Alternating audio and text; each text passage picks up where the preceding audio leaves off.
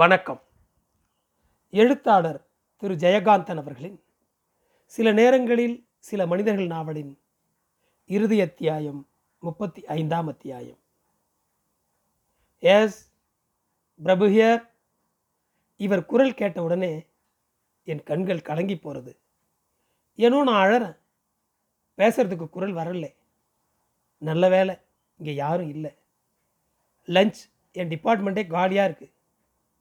இதுக்குள்ளே இவர் ரெண்டு தடவை ஹலோ ஹலோங்கிறார். எங்கே வச்சிட போகிறாருன்னு நினச்சி ஒரு தடவை தொண்டையை செருமறேன். அந்த செருமல்லையே இவர் என்னை புரிஞ்சுக்கிறார். Ganga, what is this, are you crying? நான் கண்ணை தொடச்சுட்டே சொல்கிறேன், நோ நோ, நான் ஒன்றும் அழலை. உங்களை எனக்கு இப்போவே பார்க்கணும். எங்கிட்ட சொல்லாமலே ஊருக்கு போயிட்டேலே. எங்கள் அண்ணா கணேசன் வந்து உங்களை பார்த்தானாமே. அவன் வந்து என்னெல்லாம் சொன்னான்னு தெரியுமா? நீங்கள் இனிமேல் என்னை பார்க்க மாட்டேன்னு சொல்லிட்டேலாமே. அவன் சொன்னான், நான் நம்பலை. கெட்ட எண்ணம் அவனுக்கு. அப்படி நீங்கள் சொல்ல மாட்டேலே, என்ன பேசாமல் இருக்கேள், சொல்லுங்கோ. நீங்கள் அப்படி சொல்லலையே. Hello hello. இவர் பேசாமல் மௌனமாக இருக்கிறது எனக்கு வயிற்றுக்குள்ளே சொரேருங்கிறது. ஒருவேளை இவர் அப்படி சொல்லியிருப்பாரா என்ன? சொன்னால் தான் என்னவா, அப்போதைக்கு அவனுக்கு ஏதாவது சொல்லணுமேன்னு சொல்லியிருப்பார். அவன் சொல்ல வச்சிருப்பான். இவர் என் இஷ்டத்துக்கு விரோதமாக நடக்கவே மாட்டாரே. என்ன பேசாமல் இருக்கேள், ஏதாவது பேசுங்கோ. உங்கள் குரலை கேட்ட அப்புறம் இப்போதான் நான் சந்தோஷமாக இருக்கேன். மூணு நாளாக எப்படி கஷ்டப்பட்டு இருந்தேன் தெரியுமா? நாம் மீட் பண்ணாட்டா கூட பரவாயில்லை. எத்தனையோ நாள் நம்ம ஒருத்தர் ஒருத்தர் பார்க்காமல் இருந்தது இல்லையா? நம்ம மறுபடி பார்ப்போங்கிற நம்பிக்கையில் எத்தனை நாள் வேணாலும் பார்க்காம இருக்கலாம். ஆனால் இனிமே பார்க்க மாட்டோங்கிற முடிவில் ஒரு நிமிஷம் கூட இருக்க முடியலையே. என்னாலையும் பொறுக்க முடியாமல் தான் காலையில் எழுந்த உடனே உங்கள் ஆற்றுக்கு ஓடி வந்தேன். நீங்கள் ஊரில் இல்லைன்னு தெரிஞ்சப்புறம் கொஞ்சம் மனசு சமாதானம் ஆச்சு. மஞ்சுவை பார்த்து பேசிகிட்டு இருந்தேன். சொன்னாலா அந்த சாமிஜி விஷயமா என்னவோ பெரிய ஒரி பண்ணிட்டேலே. அன்றைக்கி நான் சொன்ன மாதிரி தான் அவகிட்டே நான் கேட்டுட்டேன். அன்றைக்கி அவனுக்கு பர்த்டேயான். இவள் வரலன்னா பார்ட்டியே நடத்த போகிறது இல்லைன்னு சொல்லி அழுதுட்டு வந்து நின்னானான். அதுக்காக அன்றைக்கி பார்ட்டிக்கு போயிருக்கா, அவ்வளவுதான். அன்றைக்கின்னு உங்கள் கண்ணில் இவா மாட்டின்ட்டுருக்கா. என்ன நான் பாட்டுக்கு பேசிகிட்டே இருக்கேன், நீங்கள் ஒன்றுமே பேசாமல் இருக்கேன், ஏதாவது பேசுங்கோ. இப்போது இவர் செருமரார். வேணும்னே விளையாட்டா இவரை நான் திருப்பி கேட்குறேன், ஆர் யூ கிரையிங்? இப்போ நீங்கள் அழறேலா? நான் சிரிச்சுட்டே கேட்குறேன். ஒரு சின்ன மௌனம். ஐயோ எஸ்ன்னு சொல்கிறாரே. எனக்கு இவர் முகம் தெரிகிறது. இவர் ரொம்ப வருத்தமாக இருக்கார், மனசு உடஞ்சி இருக்கார். என்ன விஷயம் சொல்லுங்கோ.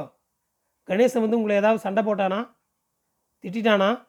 எதுக்காக நீங்கள் வருத்தப்படணும்னு நான் கேட்குறேன். நோனோ, அப்படியெல்லாம் ஒன்றும் இல்லை.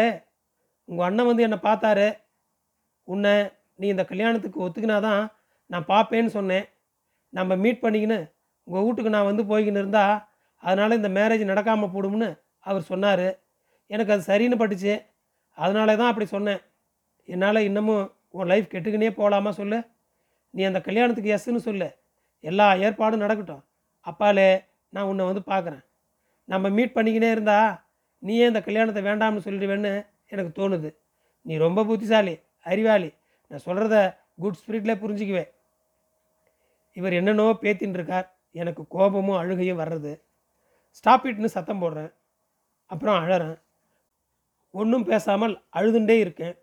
சரி அழட்டும்னு சிலை மாதிரி அவர் அந்த பக்கம் பேசாமல் இருக்கார். இவரோட துணை எனக்கு அந்த அளவுக்கு தேவை. அது எப்படிப்பட்ட தேவைன்னு இவருக்கு கூட புரியலையேன்னு நினைக்கிறப்ப எனக்கு நெஞ்சமெல்லாம் வலிக்கிறது. திடீர்னு இவர் என் கையிலிருந்து வலிக்கிண்டு யாரோ மாதிரி இவ்வளவு தூரம் போய் நின்றுடுவாருன்னு நான் நினைக்கவே இல்லையே. நான் சொல்கிறேன், எனக்கு கல்யாணமெல்லாம் ஒன்றும் நடக்காது. நான் யாரையும் கல்யாணம் பண்ணிக்க மாட்டேன். நீங்கள் என்னை எப்பவும் போல் வந்து பார்த்துட்டுருங்கோ, எனக்கு அது போரும்னு கெஞ்சுறேன். எனக்கு அண்ணா அம்மா சொந்த பந்தம்னு யாரும் கிடையாது. அவளையெல்லாம் நான் மனசால் திறந்து எவ்வளவோ காலமாச்சு.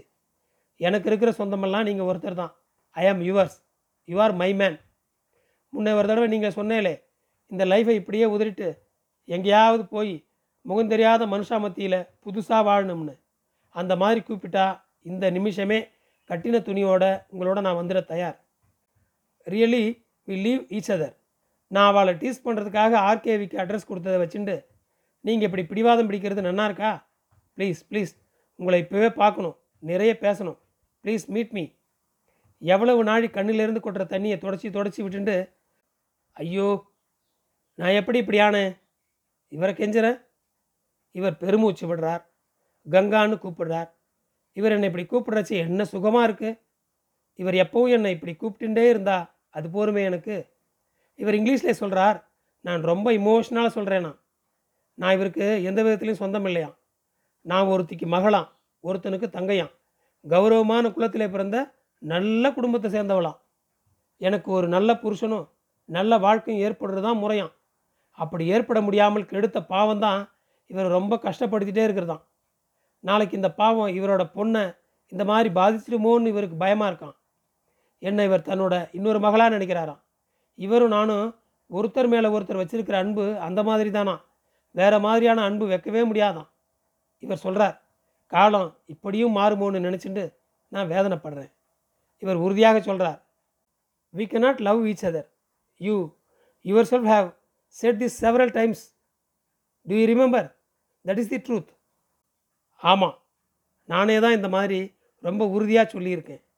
ஏதோ ஒரு சமயத்தில் சொல்லும்போது அது பொய்யின்னும் புரிஞ்சுதே, அதையெல்லாம் வரிசையாக இப்போ நினச்சி பார்க்குறேன்.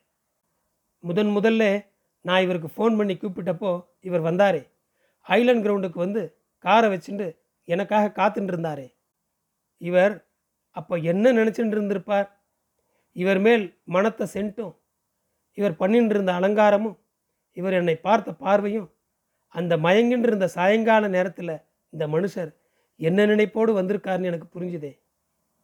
என்னை பற்றியும் இவரால் என் வாழ்க்கையில் நடந்த சம்பவங்களையும் இவர்கிட்ட எப்படி சொல்கிறதுன்னு நான் குழம்பி நெஞ்சு உலர்ந்து உதடெல்லாம் வறண்டு போக, இவரை கடைசியாக, அதாவது முத முதல்ல பார்த்துட்டு இப்போ ரெண்டாவதாக பார்க்குறச்சே, அந்த நிமிஷத்துலேருந்து இந்த நிமிஷம் வரைக்கும் என் வாழ்க்கையில் நடந்ததையெல்லாம் இவருக்கு சொல்லி மாளுமான்னு நினச்சி, ஒரு ஆர்டரில் இல்லாமல் ஒரு விஷயத்தை நினைக்கிறதுக்குள்ளே இன்னொன்று முளைச்சிண்டு, அதே மாதிரி மனுஷா முகங்களும் அவள் சொன்ன வார்த்தைகளும், அடியும் வசவும், ஹாஸ்டலும் வீடும் ஃப்ரெண்ட்ஸும் லெக்சரர்ஸும் எல்லாம் காதில் கேட்குற சத்தமாகவும் கண்ணில் தெரிகிற காட்சியாகவும் கசமசன்னு குழம்பி உள்ளேயும் வெளியேயும் குடையிற போது தலையை உழுப்பிண்டு ஒரு பக்கமாக சாஞ்சிண்டேன். அப்போது வாட் இஸ் தி மேட்டர்னு என்னமோ கேட்டுண்டு என் தோள் மேலே இவர் கையை வச்சாரு. அந்த நேரத்தில் மட்டும் நான் பேசாமல் மௌனமாக இருந்திருந்தேன்னா இப்போது இவருக்கும் எனக்கும் உருவாகி இருக்கிற உறவே வேறையாக இருந்திருக்கும். நான் ஏன் அப்படி சீன்னு தள்ளி முழிச்சுட்டேன், பாவம் இவரை ஏன் அப்படி கையும் காலும் நடுங்க வச்சேன். அதுக்கப்புறம் இவர் தன்னை மறந்த நிலையில் கூட என்னை தொட்டதில்லை. அன்றைக்கி நான் அப்படி நடந்துட்டதுக்கு இது தண்டனையா? இவர் ஃபோனில் பேசிகிட்டே இருக்கார், எனக்கு ஒன்றுமே புரியலை, நான் என்னென்னமோ நினச்சிட்டு இருக்கேன். இத்தனை வருஷமாக இவருக்கும் எனக்கும் நடுவில் பொய்யாய் விழுந்த திரையெல்லாம் கீழ்ச்சிண்டு வெறும் ஆம்பளையும் பொம்பளையுமா சேர்ந்து கலந்துடணும்னு என் மனசு துடிக்கிறத இப்போ தான் இந்த நிமிஷம்தான் நான் புரிஞ்சுக்கிறேன். Is is too late. அதுக்கு காலம் கடந்து போயிடுதா? இவர் என்னை பார்க்கவே மாட்டாரா? கல்யாண பத்திரிக்கையோடு வந்து நின்னா தான் பார்ப்பாராமே, இது என்ன பைத்தியக்காரத்தனம்? ஐ வில் மேரியுன்னு நான் கத்துறேன், உங்களோட சொத்துக்காகவோ அந்தஸ்துக்காகவோ இல்லை, இதை சொல்லிவிட்டு நான் சிரிக்கிறேன். அதெல்லாம் கிடையாதுன்னு எனக்கு தெரியும். உங்களை ஒரு வெறும் ஆண் பிள்ளையாக தான் எனக்கு அறிமுகம், உங்களோட எனக்கு அப்படி மட்டும்தான் பழக்கம். வெறும் ஒரு ஆணின் உறவுக்காக நான் உங்களை கல்யாணம் பண்ணிக்கிறேன். இனிமேலும் இப்படியே பழகிண்டு நம்ம நாமே ஏமாற்றிக்க வேண்டாம். உங்கள்கிட்ட எனக்கு வெட்கம் இல்லை. என்னுடைய படுக்கை நம்மால் பகிர்ந்து கொள்ளப்படுவதற்காக காத்திருக்கிறது. I will share my bed with you. காதோடு காதாக ரகசியம் பேசுகிற மாதிரி நான் ஃபோனில் இதை சொல்லின்னு இருக்கேன். என் கண்ணில் இருந்து மாலை மாலையாக தண்ணி கொட்டின்னு இருக்கு. ஸ்டாப் திஸ் நான்சென்ஸ்னு சொல்லி டக்குன்னு ரிசீவரை வச்சிடுறார். நான் அப்படியே டேபிள் மேலே குனிஞ்சு ரெண்டு கையிலே முகத்தை புதிச்சுட்டு நன்னா அழறேன். விரலிடுக்கெல்லாம் கண்ணீர் வழிகிறது. கண்ணீர் மனசின் அசுத்தம் பட்ட தண்ணீர் தானே. திடீர்னு நினச்சிக்கிறேன், லஞ்சுக்கு போனவாளெல்லாம் வந்துட்டாளா, யாராவது என்னை பார்த்துட்டாலோ. முகத்தை தொடச்சிக்கிறேன். சீட்டில் உட்காந்துட்டு என்னை சுற்றி ஒரு தடவை பார்த்துக்கிறேன். இன்னும் யாரும் வரலே, மணி ஆகலை. மறுபடியும் இவருக்கு டெலிஃபோன் பண்ணுறேன். எஸ் பிரபுஹியர். நான் கங்கா. தொண்டை அடைச்சிக்கிறது. எனக்கு ஒரு சின்ன மௌனம். சொல்லு. கொஞ்சம் கூட பிசிறு இல்லாமல் பசை இல்லாமல் கேட்குறார். நான் தான் சொல்ல வேண்டியதெல்லாம் சொல்லிட்டேனேன்னு சொல்கிறச்சே எங்கே அழுதுடுவேணும்னு நெஞ்சை அழுத்தி பிடிச்சிக்கிறேன். நானும் சொல்ல வேண்டியதெல்லாம் சொல்லிட்டேனேன்னு பெருமூச்சு விடுறார். நீங்கள் இல்லாமல் என்னால் இருக்கவே முடியாதுன்னு குழந்தை மாதிரி சினுங்கிறேன். இவரும் ஒரு அப்பா முதுகிலே தட்டி கொடுக்குறாப்லே சொல்கிறார், இருந்து பார், முடியும். உங்களால் முடியுமா? முடியும்னு நினைக்கிறேன், முடியணும். என்னத்துக்கு அப்படி நினைக்கிறேன்? அப்படி நினைக்காதீங்க கங்கா. இப்போ எனக்கு சந்தேகமாக இருக்குது. உண்மையிலே நீ தான் பேசுகிறியா? நீ தானா இது? உனக்கு என்ன ஆயிடுச்சு? நீ இப்படிலாம் ஆகப்படாது. நான் இவ்வளோ உரியாக இருக்கேன்னு சொன்னால் அது உன்னாலே எனக்கு ஏற்பட்டது. நீ இப்படி ஆகலாமான்னு இவர் கேட்குறச்சே நான் குறுக்கே புகுந்து சொல்கிறேன், I have lost my self. நான் என்னை இழந்துட்டேன். இது உங்களுக்கு தெரியலையா? நோனோ, நீ உன்னை இழக்கலே. ஒரு தடவை நான் அப்படி நினச்சது எவ்வளவு பெரிய தப்புன்னு நான் புரிஞ்சுக்கிட்டேன். மறுபடியும் அப்படி நினச்சி இன்னொரு பெரிய தப்பு செய்ய நான் தயாராக இல்லை. And it's not right for and angel like you. இப்படி நான் சொல்கிறதுக்காக என்னை மன்னிச்சிருக்கங்கா. இந்த கல்யாணத்தையோ அல்லது வேறு எந்த கல்யாணத்தையோ ஒப்புத்துக்கிட்டு இன்னொருவரின் மனைவியாகத்தான் நீ என்னை பார்க்க முடியும். நான் உன்னை பார்க்காமல் இருந்தால்தான் அது சாத்தியம். இந்த அறிவையும் பலத்தையும் எனக்கு தந்த உனக்கு நன்றி. இதை நான் உறுதி செய்கிறேன். எனக்கு நீ சொன்ன யோசனைகளையெல்லாம் நான் கேட்டிருக்கிறேன். என்னோட இந்த ஒரு வேண்டுகோளையாவது நீ கேட்கணும். இதை கேட்கக்கூடாது என்று நீ பிடிவாதம் பிடிச்சா நாம் நிரந்தரமாக பிரிந்து போவதை தவிர வேறு வழியில்லை. கடவுள் உன்னை ஆசீர்வதிக்கட்டும். May I say goodbye. எனக்கு தலை பத்திண்டு எரிகிற மாதிரி கோபம் வர்றது. மடார்னு அடிக்கிற மாதிரி ரிசீவரை டெலிஃபோன் மேலே வச்சுட்டு அப்புறமா எனக்கு நானே சொல்லிக்கிறேன் குட் பை. எனக்கு தலை சுற்றுறது. இப்போ அழுகையெல்லாம் வரல. எல்லாமே சூனியமாக இருக்குது. எதை பற்றியும் நினப்பு இல்லை. நினைப்புகளெல்லாம் மருந்து ஓடிவிட்ட மாதிரி இருக்குது. எனக்கு நானே ரொம்ப புதுசாக இருக்குது. நானே எனக்கு அந்நியமாக இருக்குது. என்னை சுற்றி இருக்கிற இந்த உலகத்துக்கோ எனக்கோ அர்த்தமில்லாத மாதிரி இருக்குது.